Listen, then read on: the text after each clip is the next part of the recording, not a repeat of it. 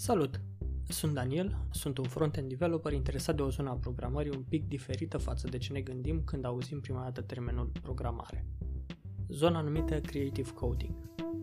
Pentru unii e un hobby, pentru alții s-a transformat deja într-un job destul de productiv. La prima vedere am crede că este ceva destul de nou, dar chestia asta se întâmplă de prin anii 70, când computerele încă ocupau clădiri întregi. Ideea din spatele acestui podcast este destul de simplă. Să popularizeze conceptele de artă generativă, creative coding și felul în care putem aduce la oaltă arta cu tehnologia.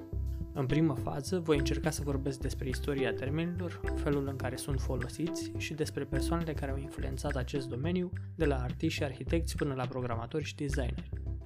Ulterior, voi căuta să aduc în prezent domeniul și felul în care schimbă modul în care interacționăm cu arta, arhitectura și tehnologia. Ne auzim la primul episod.